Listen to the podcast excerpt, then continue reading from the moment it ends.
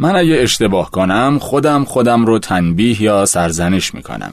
اگه با تمام وجود تلاش نکنم حتما شکست می‌خورم. باید تمام و کمال مایه بذارم از خودم. اگه اشتباه کنم هیچ عذر و بهونه‌ای پذیرفته نیست. افرادی که مسئولیت گریز هستند باید به نحوی گوشمالی داده بشن. بیشتر اوقات عذر و بهونه های دیگران رو نمیپذیرم. اونها توجیه می‌کنن و می‌خوان مسئولیت کارهای خودشون رو نپذیرن. وقتی دیگران مرتکب اشتباهی میشن گفتن اینکه ببخش و فراموش کن برای من احمقانه ترین و غیر قابل ترین پذیرشه. وقتی به اشتباهاتی که انجام دادم فکر می‌کنم از خودم عصبانی میشم. من باید خودم رو به خاطر اشتباهات و خرابکاری هایی که کردم تنبیه کنم. خب مطابق معمول قسمت های قبل اگر جواب شما به این موارد در ذهنتون مثبته و شما هم اینطوری فکر می‌کنین حتما حتما این قسمت رو گوش بدید و از دست ندید.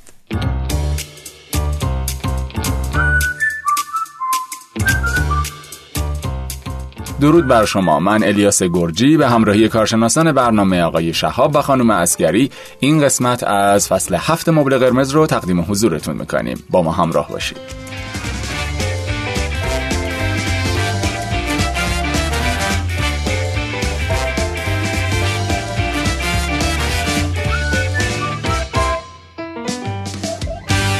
دوستان عزیز رسیدیم به قسمت 19 از فصل هفتم. دیگه فقط یه قسمت از این فصل باقی مونده که خوشحال میشیم همچنان ما رو همراهی کنیم توی این قسمت قراره بپردازیم به تحواره تنبیه که دیگه با اون مواردی که من اول این قسمت گفتم و از اسمش مشخصه معلومه که قرار در مورد چی صحبت کنیم. ولی همچنان آقای شهاب و خانم اسکری هم به عنوان دو کارشناس عزیزمون در استودیو همراه ما هستند تا بیشتر و بهتر در مورد این طرحواره صحبت کنیم. خیلی خوش اومدید. سلام مرسی الیاس جان. خوشحالم که این اپیزودو با هم دیگه قرار داشته باشیم و بریم که در مورد تحواره تنبیه یه اپیزود خوب داشته باشیم. بله. سلام دوستان. امیدوارم که امروز هم بتونیم کنار هم مطالب خوبی رو یاد بگیریم و مرور کنیم. رادیو کشورگرافی. من همیشه با دو تا پام سفر می‌کنم. حالا میگی با دو تا گوشم سفر کنم. اونم به همه کشورها من که باورم نمیشه. آره سفر با گوش با چاشنی طنز و موسیقی. page شون رو follow کن. شانس گرافی. عراق حلبچه افغانستان جان پدر. جان پدر کجا ایتالیای داوینچی. انگلیس چرچیل. مصر اهرام موافقه یه سری چیزا رو بگم موافقم صد درصد موافقم صد خب تحواره تنبیه چیه؟ قراره چیه ازش یاد بگیریم؟ چیه در موردش بدونیم و نقش کودکیش رو بدونیم و راهکار بدید بهمون کلمه تنبیه معمولا برای ما یادآوری چهره عصبانی و خشمگین والدینمونه که کاری رو برخلاف میل اونها انجام دادیم. با داشتن این طرحواره این دیدگاه برای ما شکل می‌گیره که من به خاطر اشتباهاتم باید شدیدا تنبیه بشم. هیچ گونه رحم و مروت و همدلی در موقعی که اشتباه می‌کنم نه با خودم و نه با دیگران انجام میدم و خودم رو مستحق تنبیه و مجازات می‌بینم نه بخشش. این دیدگاه در مورد دیگران هم صدق می‌کنه. در واقع اصلا برای ما اهمیت نداره که طرف مقابل ما درگیر یک شرایط سخته یا مشکلاتی داره. یا اتفاقی افتاده که همچین رفتاری انجام داده. در مورد خودمون هم همینه. ما مدام خودمون رو قضاوت می‌کنیم و سرزنش می‌کنیم و مدام برامون این شکل می‌گیره که این اشتباهی که انجام دادم باید شدیدا مورد مجازات قرار بگیره تا دیگه تکرار نشه. مهمترین فاکتورش این می‌تونه باشه که برای ما چه, چه مایی که دچار طرحواره تنبیه باشیم چه دیگران صرفا این مهمه که کارها درست انجام بشه و طبق الگوی ما باشه. در غیر این صورت مستحق مجازات خواهد بود. ما میگیم طرحواره ها الگوهای تکرار شونده هستن. یعنی اتفاقایی که توی زندگی ما بارها و بارها اتفاق میفته من وقتی طرحواره تنبیه دارم یعنی اصلا همیشه تم ذهنی مینه هر آدمی اشتباه کرد باید تنبیهش کنم. یا اگر خودم اشتباه کردم باید تنبیه بشم. یه بچه رو وقتی توی کودکی تنبیهش می‌کنیم یا خودمون وقتی تو کودکی تنبیه میشیم چه اتفاقی برامون میفته چه حالی رو تجربه می‌کنیم؟ مطمئنا هیجان منفی شدیدی اون لحظه تجربه می‌کنیم. و این هیجان منفی شدید این ترومایی که می‌تونه ایجاد شده باشه توی روان ما میمونه. و ما توی بزرگسالی مدام در حال باز تکرار این قضیه هستیم. یعنی اون گره هیجانی منفی که برای خودمون ایجاد شده رو یا برای دیگران اجرا می‌کنیم یا اینکه وقتی خطا می‌کنیم یا اشتباهی می‌کنیم خودمون دوباره اونو برای خودمون انجام میدیم. پس تنبیه دو وجه داره. یکی اینکه دیگری رو تنبیه کنیم یکی اینکه خودمون رو تنبیه کنیم. اونجایی که دیگری رو تنبیه می‌کنیم معمولا گره می‌خوره با تحواره مثل معیارهای سختگیرانه که برای دیگران داریم. یعنی اگر دیگری اینجوری نباشه اونجوری نباشه مطابق خواست من نباشه یا بر اساس فلان جوری که من به نظرم درست رفتار نکنه من حتما باید یک واکنش شدیدی براش داشته باشم یه تنبیهی کنم. یا معیارهای سختگیری که به روی خودم دارم اعمال می‌کنم. یعنی خودم اگر اونجوری که می‌خوام کامل و پرفکت نباشم باید تنبیه شم. گاهی هم مثلا با تحواره مثل نقص و شرم همایند میشه. یعنی من کوچکترین اشتباهی که می‌کنم احساس می‌کنم من آدم ناقص و نخواستنی و بدیم پس لیاقتم اینه که تنبیه بشم. یه جوری تفکر این مدلی میشه که اگر فرد گناهکار تنبیه نشه دوباره اشتباهش رو تکرار می‌کنه. بعد این تنبیه اصولا برای اینه که ما فکر می‌کنیم در مورد خودمون و دیگران داریم یه آگاهی میدیم که دوباره اون اشتباه تکرار نشه. و تصورمون اینه که فرد گناهکار متوجه فواید این کار ما نیست. یا خودمون متوجه این کارمون نیستیم. ما وقتی از اشتباه خودمون درس بگیریم وقتی آگاه بشیم نسبت به اون موضوع دیگه تکرارش نمی کنیم و در نهایت تو آینده ممنون این سختگیری هم نسبت به خودمون هستیم. چیزی که ما در مدارسمون هم خیلی زیاد اینو می‌بینیم. وقتی یکی رو تنبیه می‌کنن اعلام می‌کنن که مطمئن باش تو در آینده قدردان این هم خواهی بود چون ما به تو یاد دادیم چجوری باید زندگی کنی. افرادی که دچار طرحواره تنبیه هستن یک سری قواعد غیر قابل انعطاف دارن. یعنی مدام در حال متر کردن و اندازه کردن خودشون با اون قواعدن که اگه رعایت نکردن باید تنبیه بشن. طبق طرحواره قبلی که گفتیم معیارهای سختگیرانه فرد وقتی به الگوهای خودش به قوانینی که گذاشته. مثلا برای خودش گذاشته سر این تایم من باید پیشرفت کنم یا دانشگاه هم رو تمام کنم یا مثلا این کتاب رو تمام کنم یا در کارم به این لول برسم. وقتی به این نمی‌رسه شدیدا خودش رو تنبیه می‌کنه و مدام در حال سرزنش خودشه. اینجوری می‌تونیم نگاه کنیم که فردی که دچار طرح تنبیه هیچ گونه توان همدلی نداره. چه با خودش چه با دیگران. و مدام تفکرش اینه که مثل یک والد سرزنشگر که سرد تحقیرگر بدون عاطفه است و توی مدل صداش ذره لطافت و دلسوزی و انعطاف وجود نداره به خودش برخورد کنه. می‌تونیم اینجوری شناساییش کنیم که تون صداشون موقع سرزنش خودشون یا دیگران شبیه همون والد سرزنشگر خود کودکیشونه. مثلا توی کودکیشون یکی از والدین خیلی سرد و خشن با اونها برخورد کرده خیلی تحقیرآمیز بوده. دلسوزی نداشته. حالا اینا این صدا رو خودشون دارن ادامه میدن. یعنی تو ذهنشون مدام وقتی که یک اشتباهی خودشون یا دیگری می‌کنن مرور می‌کنن این باید به سزای عملش برسه. این باید رفتارش رو درست کنه. وقتی چفت میشه با معیارهای سختگیرانه فرد خودش رو به خاطر خودش یا دیگری رو به خاطر نرسیدن به اون معیارها و اهداف سختگیرانه که برای خودش مشخص کرده هم سرزنش می‌کنه. خود سر خودش می‌تونه داد بزنه می‌تونه خودش رو تنبیه کنه غذا نخوره می‌تونه دست به خودزنی ببره. و اینها همه در تمام این موارد همون صدای والدش رو داره با خودش ادامه میده. والدی که داره تنبیهش می‌کنه. و از این نوع ما می‌تونیم به افرادی که مثلا خودزنی می‌کنن تا آروم شن. یعنی آه، م، سر خودشون داد می‌زنن خودشون رو می‌زنن یا با تیغ مثلا روی بدنشون جراحت های ایجاد می‌کنن و بعدشه که دقیقا آروم میشن اشاره کنیم. یا افرادی که مدام در حال تتو کردن خودشون به قصد آزار هستن و وقتی این کار انجام میدن حالشون آروم میشه. همه اون افراد می‌تونن طرحواره تنبیه رو داشته باشن. یا افرادی که مدام دارن جراحی های زیبایی می‌کنن. وقتی فرد خودش رو قبول نداره دوست نداره مدام دست اه، اعضای صورت و بدنش می‌بره و از اونی که هست رضایت نداره. فکر می‌کنه که باید خودش رو آزار بده تا دوست داشتنی و ارزشمند بشه. ارزشمند بودن خود این افراد مشروط به آزار دادن خودشونه.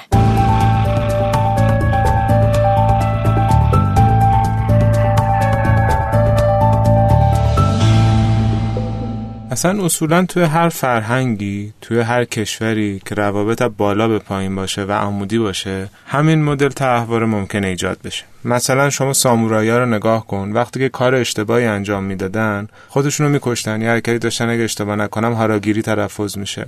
با شمشیر می‌زدن توی شکم خودشون و خودکشی می‌کردن.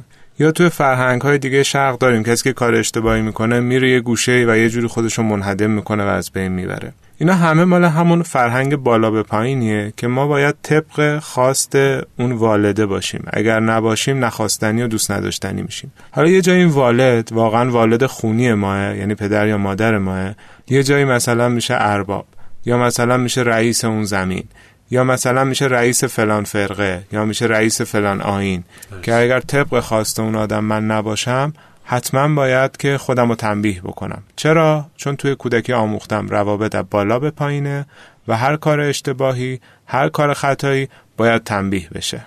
و جالبم اینجاست. اصلا تحواره ها توی سطح آگاهی نیستن که من بتونم به این فکر کنم که خب من دیگه این کارو نکنم و دیگه این کارو نکنم.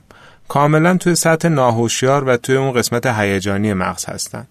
یعنی شاید من بارها با خودم عهد ببندم که دیگه فریاد نکشم سر همسرم.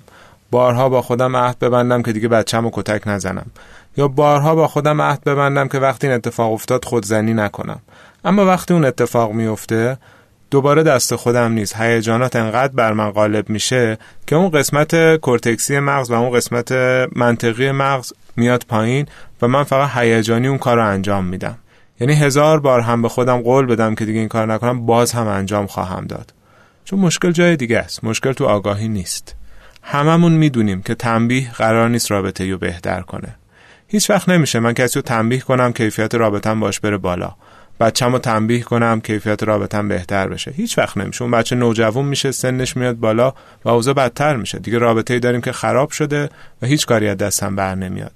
یعنی فکر نکنم شده باشه تا حالا من همسرم رو تنبیه کنم و بعد در نهایت یک رابطه خوب و عالی با هم دیگه داشته باشیم.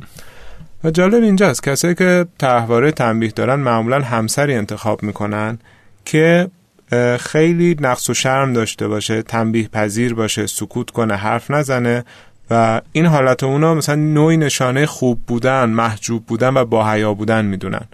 ولی اصلش اینه اون آدم ممکنه که نتونه از حق خودش دفاع کنه و این آدم تنبیهش کنه بارها و اون فقط سکوت کنه.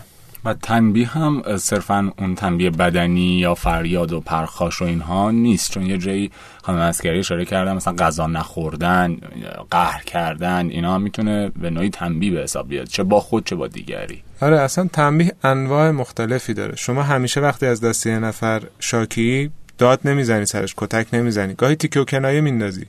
گاهی سرد برخورد می‌کنی. گاهی تردش می‌کنی. گاهی استوری می‌ذاری گاهی نمی‌دونم وضعیت واتساپ می‌ذاری. یعنی به گونه ای با تیکه با کنایه با سردی هم می‌تونی طرف تنبیه کنی. و اینا فقط انواع مختلف تنبیه مگه فرقی نداره. ولی خب تنبیه گاهی اوقات لازمه دیگه. مثلا که یا؟ با کسی که کار اشتباهی اشتباه کار اشتباهی انجام میده به حال باید اون نشون داده بشه که اون کار اشتباه بوده دیگه. گفتگو گزینه بهتری شاید باشه. تنبیه شاید نشون نده. گفتگو بدون کنایه و تیکه منظورتون گفتگو بالغانه و بزرگسالانه دیگه جذاب نیست. حالا میزان اینایی که ما جذابیتشو میگیم شوخیه. بعضی از مخاطبان فکر می‌کنن که شاید من مجری درک درستی ندارم و میپرم تو صحبت کارشناسا و میخندم به بعضی از مسائل. اینا صرفا برای شوخیه. آره مرسی. اتفاقا فضای برنامه خشکی خارج میشه. گفتگوی بالاغانه مطمئنا درستترین راه دیگه. من هزاری هم بخوام با سردی با جواب ندادن با تیکه انداختن با کنایه انداختن به طرف بفهمونم چیزی اشتباهه. درست. اون طرف مقابل متوجه نمیشه. فقط صرفا بازی ادامه پیدا می‌کنه. وارد بازی میشیم که همدیگر می‌زنیم همدیگر تنبیه می‌کنیم با همدیگه بد رفتاری می‌کنیم و هیچی درست نمیشه. گفتگوی بالغانه یعنی عزیزم من از این قضیه ناراحتم. این قضیه باعث میشه من این احساس یا هیجان رو تجربه کنم. یا عزیزم این اتفاق باعث میشه که من این حال رو پیدا کنم. و شخص مقابلم گفتگو می‌کنه عزیزم خب به این دلیل به این دلیل اینجوری چیکار کنیم و در نهایت به حل مسئله برسیم یا به راه حل برسیم؟ و فقط شاید این باشه که بتونه این رابطه رو نجات بده. در نظر داشته باشیم که این موضوع در جامعه ما خیلی شایعه. که افراد به جای اینکه ناراحتیشون رو بگن تیکه میندازن. احتمالا ما با تیکه انداختن می‌خوایم ناراحتیمون دیده بشه دیگه. وقتی ما به فرد احساس بیارزشی رو میدیم اون فرد نه تنها ناراحتی ما رو نمی‌بینه بلکه به مقام دفاع برمیاد و خب همون رو به ما پس میده. به همین دلیل حتی اگر طرفینتون نخواستن ناراحتی شما رو بشنون تیکه انداختن اوضاع رو بدتر می‌کنه و شما رو می‌بره توی یه بازی که خب یه جایش بالاخره شکست می‌خوری. اگه گفتگو جواب نداد. چی میشه تیکن تنبیه کرد. در مورد روابط کودکان با والدین می‌تونیم اینو بگیم. تا وقتی که بالا به پایینه و تعاملی نیست یعنی والد میگه به بچه باید اجرا کنه. همون طرف تنبیهه و فرد رابطه سالم رو یاد نمی‌گیره. از اونجایی که رابطه ما با والدینمون در بزرگسالی به صورت رابطه ما با پارتنرمون تکرار میشه. ما همین اونجا ادامه میدیم و در نهایت باعث میشه که اونجا یا تنبیه کنیم یا تنبیه بشیم و فکر کنیم شکل درست این رابطه همینه و هیچ به یک رابطه بالغانه نمی‌رسیم. یعنی رابطه ای نداریم که توش درک بشیم احساس خوشایندی داشته باشیم پیشرفت کنیم از زندگیمون لذت ببریم. یه رابطه است که مدام در جنگ و دعواه. حالا به مبحث دیگه بپردازیم تو همین قضیه. ما اگر برعکس تنبیه و شفقت و بخشش در نظر بگیریم تا چه حد میشه بخشش کرد؟ یعنی ما اگه می‌خوایم تحوار تنبیه نداشته باشیم همه رو ببخشیم خودمون رو مدام ببخشیم و آها. اصلا به هیچ وجه. خب چه مرزی چه حدی به نظرت براش بذاریم؟ اصلا بخشش نداریم. بخشش نه. آره. خب نه به هر حال من من خودم آدمی هم که معمولا شانس میدم به طرف مقابل خب. تو زمینه های مختلف.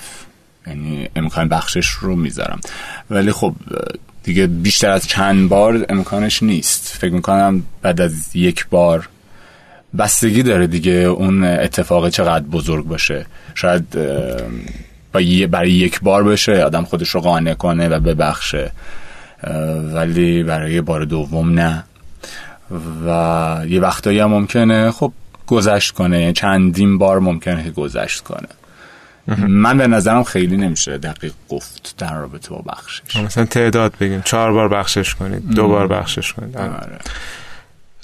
بسته به اون اتفاقی که افتاده. بسته به اون موضوعی که قراره ببخشیم.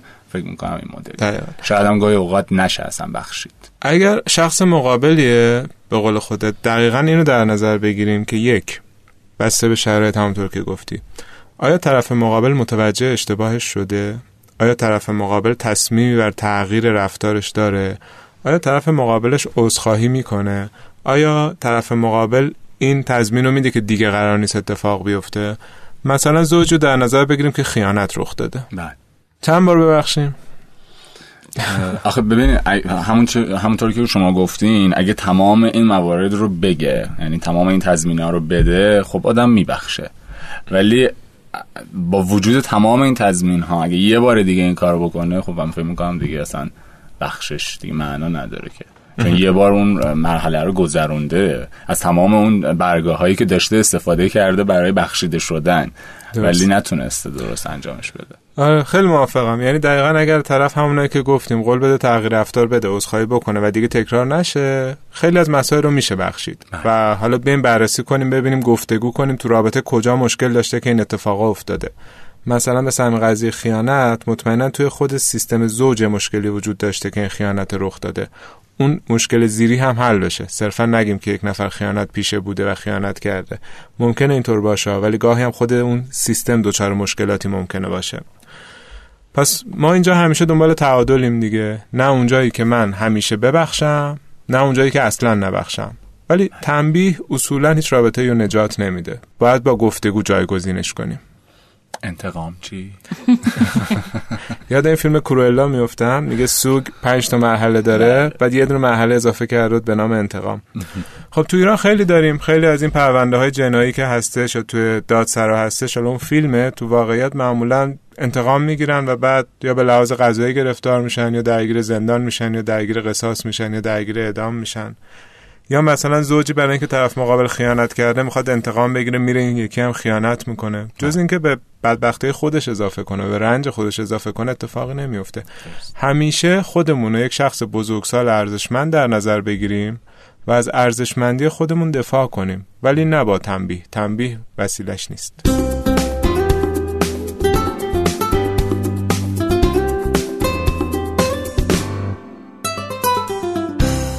اصلا یکی از دلایلی که افراد مجرد میمونن همین طرحواره تنبیه. چون بحث رابطه شد خوبه که اینجا درمش صحبت کنیم. وقتی فرد مدام درگیر طرحواره تنبیه مدام انتقاد می‌کنه مدام سختگیر رحمی نداره و اگه طرف مقابلش دست از پا خطا کنه فکر می‌کنه که اونو باید به اشد مجازات ممکن برسونه. و خب طبیعیه که هر آدمی می‌تونه خطا کنه. و هیچ گذشت و ایثاری توی رابطه نداره. چون ما به همون میزان که نیاز قاطعیت داشته باشیم در رابطه نیازی که یک جاهایی هم گذشت داشته باشیم. از ملاک هایی که طبق نظرمون نیست به نمدش گفتگو کنیم و اصرار نداشته باشیم حرف حرف ما باید باشه.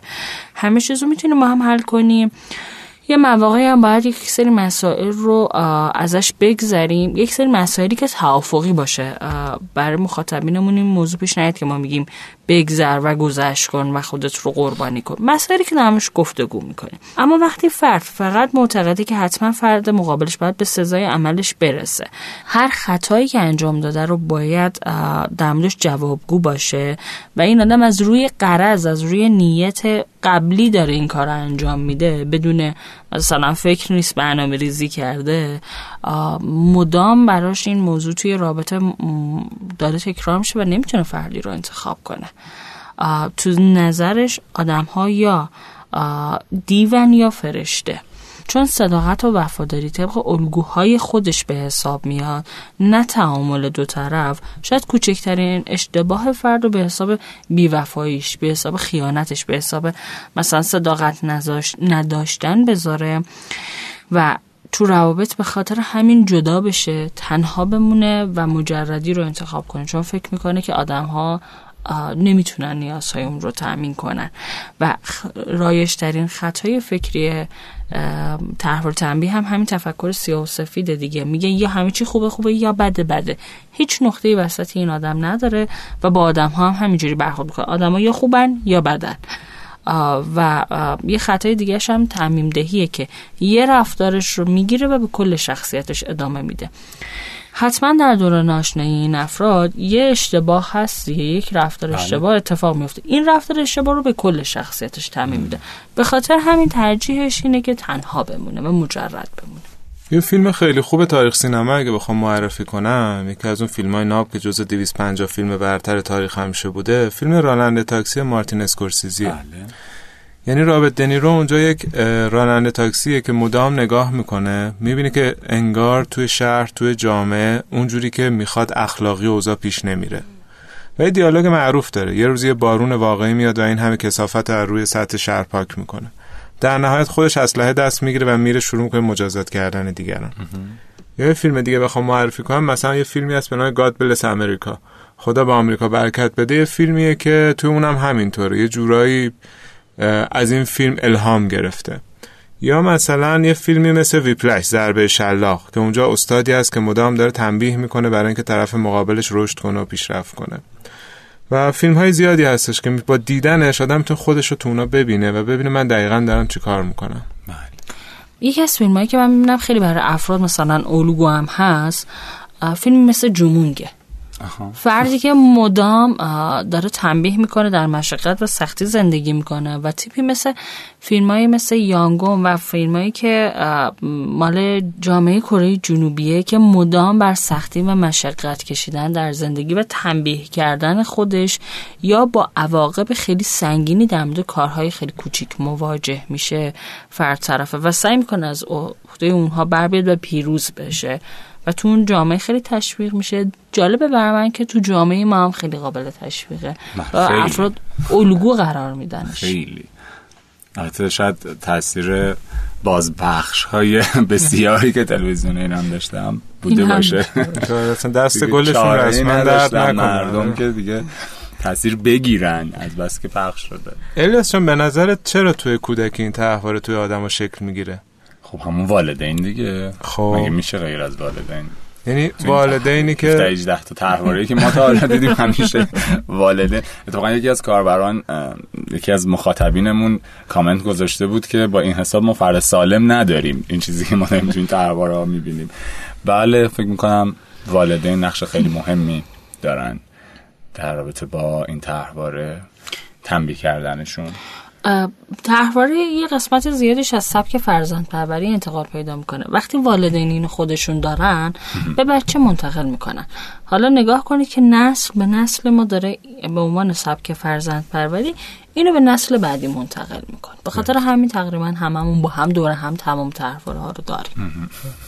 بعد حالا جالب اینجاست که شما گاهن می‌بینی که اعضای خانواده که یه دوره از زندگی توی کشور بودم مثلا یکی بچه ها توی کشور آسیایی به دنیا آمده. و یه بچه دیگه مثلا توی کشور اروپایی به دنیا آمده هر دوتا آسیب دیدن و واقعا فرقی نداره. یعنی آدم اصلا انگار به دنیا میاد که مسیر زندگی رو طی کنه و این تحورها به هر حال براش به وجود میاد. برای بعضی کمتر برای بعضی بیشتر. مهم اینه که راه حل داره درمان داره. بشناسیمشون. آره روانشناس در بریم کمک کنیم. هر آدم حداقل یه دوره تراپی تو زندگیش برداره یه بار گذشته خوشه شخمی بزنه ببینه چیکار می‌تونه بکنه. ولی حالا والدین چه بکنند یا چه نکنند بهتره در رابطه با طرحواره تنبیه؟ اوکی. به- همیشه اینجوری نیستش که والدین کتک زدن یا تنبیه درست. کردن یا پرخاش کردن یا سردی و کنایه یا همون شکنجه سرد رو استفاده کردن. مثلا فلان نمرت مثلا بشه فلان ما مثلا دو روز با حرف نمی‌زنیم خب؟ گاهی وقتا اصلا این توی تعاملات اون والده. پشت تلفن مثلا فوش و فهاشی به این به اون یا مثلا فلان این کار کرده میرم منم اینجوری می‌کنم. یا می‌بینه که. بچه می‌بینه و الگو برداری می‌کنه دقیقا. یعنی همیشه با خودش انجام نشده. گاهی الگو برداری که انجام میده. چون بچه وقتی می‌خواد الگو برداری کنه رفتار یاد بگیره والدین انجام میده دیگه. یا حتی هم محله یا هم کوچه ها یعنی شما یخ می‌بینه والدین نیست. می‌بینه آقا فرهنگ انتقام گرفتن تو بچه های کوچه هست. این یکی این اتفاق افتاد تیزی برداشت فلان کارو کرد. می‌بینه که آقا اصلا کلا انگار این انتقام گرفتنه این رفتن تلافی کردن این تنبیه کردن نشون زرنگیه. و من اگه این کار نکنم پخمم. من اگه این کار نکنم فکر کردم مثلا گوشام درازه. من اگه این کار نکنم باز هم قرار سرم بیاد. یا اصلا تو مدارسی درس می‌خونن که مثلا این تیپ رفتارها به, عنوان یک فرد موفق دیده میشه یا به عنوان یک فرد قوی دیده میشه. تو مدارس پسرونه ما اینو می‌بینیم. فرد هرچی قلدری بیشتری داشته باشه قوی تر یه تعداد زیادی هم به اصطلاح نوچه دورشن و خب اینجوری میشه که کلا مدرسه مقر فرماندهی اون آدم میشه. یه مسئله دیگه هم که هستش والدین سخت گیرن که خیلی معیارهای زیاد و کمالگرانی دارن برای بچه و بچه احساس می‌کنه اگر من به اون خواسته های والدینم نرسم من نخواستنیم من مشکل دارم و باید خودم رو تنبیه کنم. مثلا والدینی که بچه میگن حتما پزشک شو حتما به فلانجا برس حتما باید به اونجا برسی حتما باید تو راستگوترین آدم کره زمین باشی. بچه یه جا تو زندگی دروغی میگه بعد خودشو نمی‌تونه ببخشه. بعد دیگه اصلا من آدم بدی هستم میشه پترن مغزیش. توی کودکی رفتارهای مثبت و مناسب بچه یا تشویق نمی‌گیره یا مثلا یه تقریبا به اصطلاح خودم یه نیم نگاهی تشویق می‌گیره. اما بابت رفتارهای بد و نامناسب بچه به شدت تنبیه میشه. یا اصلا یه سرزنش و تحقیری در جمع میشه بابت اون رفتار نامناسب که مدام الگوی ذهنش اینه که من بدم و اشتباه می‌کنم. در اصطلاح می‌تونیم بگیم بابت رفتار بد خیلی خیلی زیاد فرد تنبیه میشه بابت رفتار خوب واکنشی نمی‌گیره.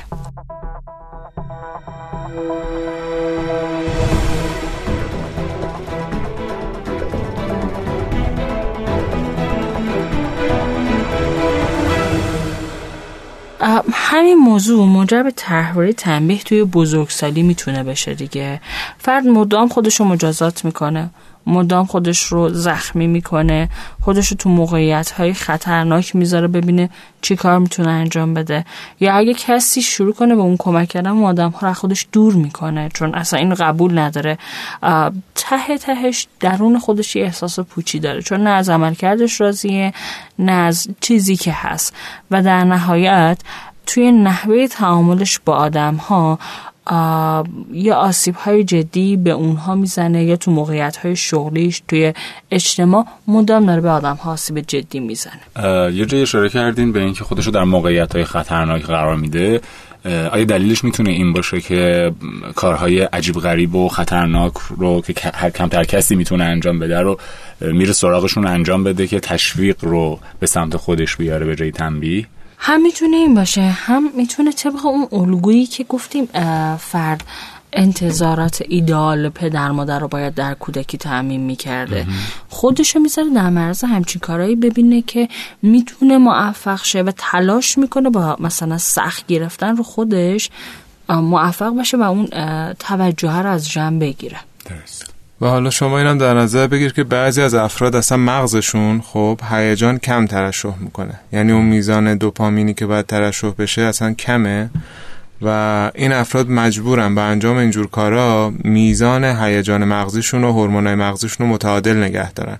برای همینه که میگن هر انسانی جداگونه باید حتما به تراپیست بله. مراجعه کنه و خودش بسنجه.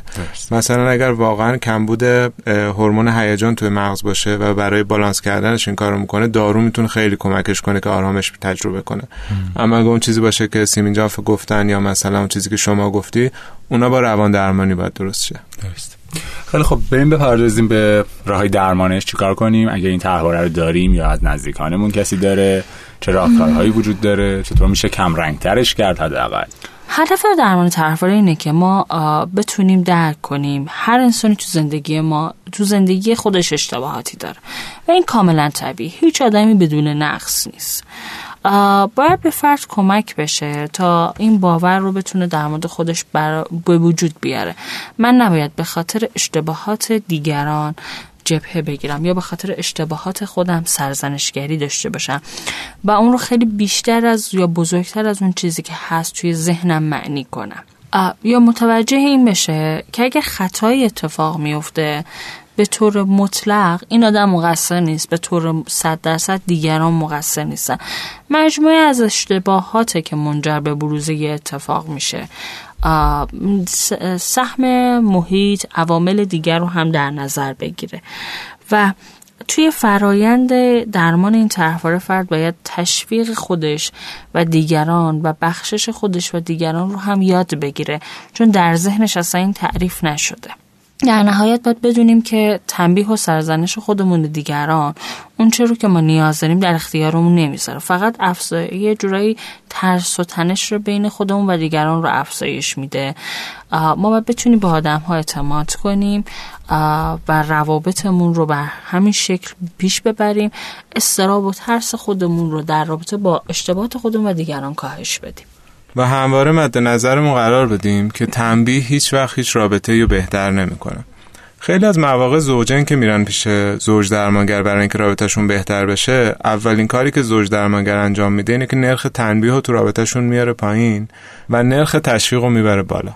یعنی هر رابطه‌ای که توش تنبیه باشه چه والد فرزندی چه زوجی مطمئنا کیفیت بعد از این مدت به شدت میاد پایین. اینا رو شناسایی کنن و سعی کنن حلش کنن.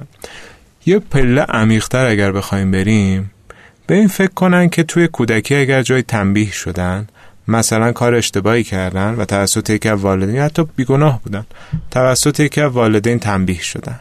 اون خاطره رو بیارن تو ذهنشون و به این فکر کنن که اگر اونجا پدر من یا مادر من به جای تنبیه با من طور دیگه برخورد می‌کرد مهربون برخورد می‌کرد پذیرا برخورد می‌کرد اون وقت من چه حالی داشتم. فکر کنم همین بتونه تغییر شناختی عجیبی برای آدم ایجاد کنه. بله. ممنون. مرسی. از هر دوی شما عزیزان و ممنون از مخاطبین عزیزمون کسایی که دارن ما رو میشنون و دوستمون دارن. ما هم دوستتون داریم. مبل قرمز پادکستی است برای شما. حتما با ما در ارتباط باشید. یک قسمت دیگه از فصل هفتم باقی مونده. فصل پرباری بود. 20 قسمت داشتیم. تا به حال ما همه فصلامون ده قسمتی بود و این فصلمون 20 قسمت. جانم آقای این فصل برای فکر کنم هم خودت الیاس جان هم ما خیلی سنگین و سخت بود. یعنی واقعا فصلی بود که خیلی انرژی و وقت بیشتری از هممون گرفت نسبت به فصل تایم قبل. طولانی ما در حال ضبطش بودیم. یعنی از سال قبل آره. شروع کردیم به ضبط و همچنان در سال 1400 داریم ضبط می‌کنیم. حالا امیدوارم که مخاطبین راضی بوده باشن و حالا این کاری که انجام دادیم و بتونیم تقدیمشون کنیم و خیالم راحت باشه که مخاطبین عزیز لذت بردن استفاده کردن و خب همیشه برامون کامنت می‌ذارن. بله بله هر چقدر بیشتر کامنت بذارن خود من که شبا میرم چک می‌کنم حالم بهتر میشه. درسته. سوالی اگر هست حتما بپرسید. کارشناسان ما پاسخگو خواهند بود. ما رو در قسمت آینده و در باقی قسمت آخر فصل هفتم اه، همراهی کنید و شیر کنید. قسمت های مبل قرمز رو برای دیگران به اشتراک بگذارید. خدا نگهدار. تا قسمت آینده.